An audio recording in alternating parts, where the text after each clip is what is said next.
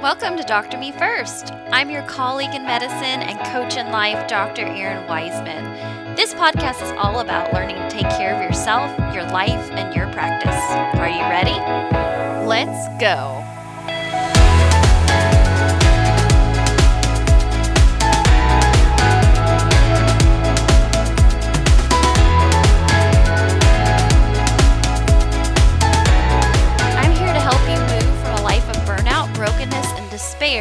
To one that is joy filled, sustainable, and that you absolutely freaking love.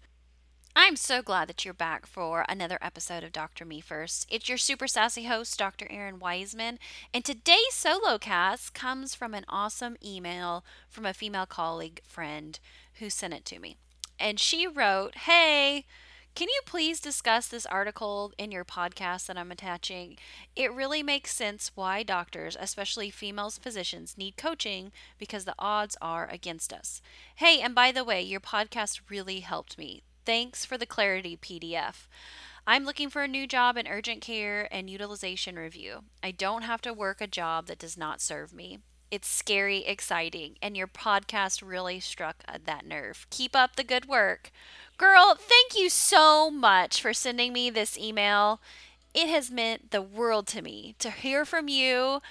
Oh my gosh, I love getting mail from my listeners because then it lets me know that you out there in podcasting world really listen to the stuff that I put out there and it's striking a nerve. Okay. Well, the the article that she is talking about was reposted by the Happy MD, Dr. Dike Drummond, and it was based on the article by Dr. Danielle Ofri. That's O F R I. Um, she's the author of the book What Doctors Feel, and she wrote an article for the New York Times. Um, I want to say it was back in like May or June that was entitled "The Business of Healthcare Depends on Exploiting Doctors and Nurses." Boom. So powerful, so good. One of the quotes in her article was Counting on nurses and doctors to suck it up because you know they won't walk away from their patients is not just bad strategy, it's bad medicine. I could not back her more in this. I think it's a great article. You can Google and read Dr. Drummond's review of the article, but I am going to give you my own review now in today's solo cast. So, here we go.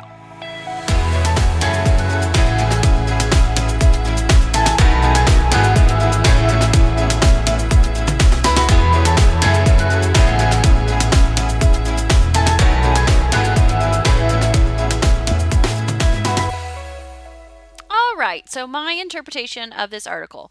I am including the New York Times link to it in the show notes. So if you want to read it, it's a really quick read, it's a really great read. I would highly encourage you to do it. So, Dr. Danielle Ofri, I hope I'm saying her name right. I apologize ahead of time if not, is so right about how our ethics of patient first is being manipulated by the system.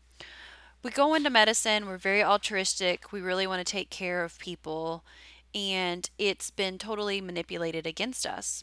And she gives a lot of great facts in here, which I think I've shared during the podcast, but want to re emphasize it. So, no more can we milk out any more efficiency in the system.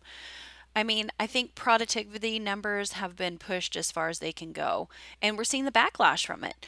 Patients can't have their problems taken care of in 15 minutes appointment. We cannot expect uh, a doctor to see 20, 30, 35, 40 patients in a clinic day, treat them well, and also themselves have their wellness. So I love the point that she brought up that they have pushed productivity as far as possible. Yes. She also brings up the point that demands have increased, that we have sicker patients, that medical complexity is at an all-time high with number of patients with diagnosis and medications. I mean, good lord, there are sometimes going through a chart people have enough medical diagnosis for 3 people and they have a medication sack that is just ungodly that they could stock their own pharmacy.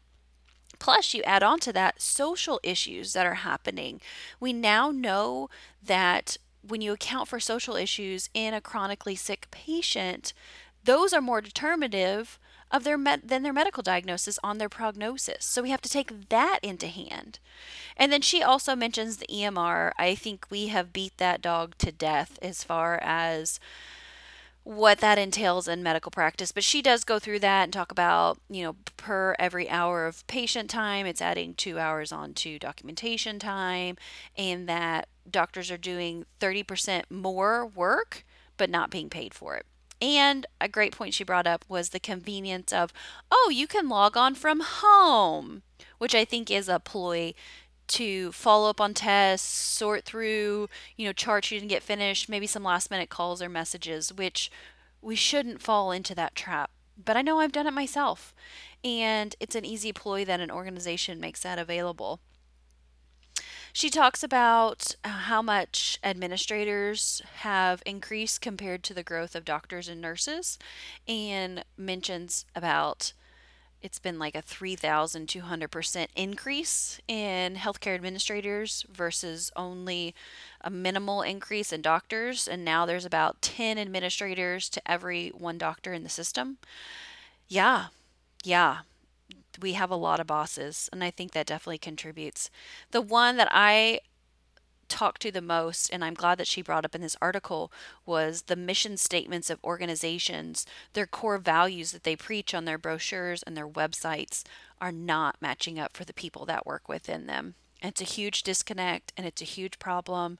And Dr. Danielle, I am just applauding you and holding you up for writing such a poignant article for the New York Times. I would love to get you on this podcast and I want to encourage you to keep writing because your voice is so needed. I hope that to continue to keep doing article reviews for you guys. So if you find something, you want my opinion on it, you want me to read through it, anything like that, I would love it. As I'm doing talks around the Midwest, I'm always looking for new ammunition to fire into the world. So thank you so much for tuning in in this solo cast today. And remember, always, always, always, friend, your life, your calling, your pulse matters.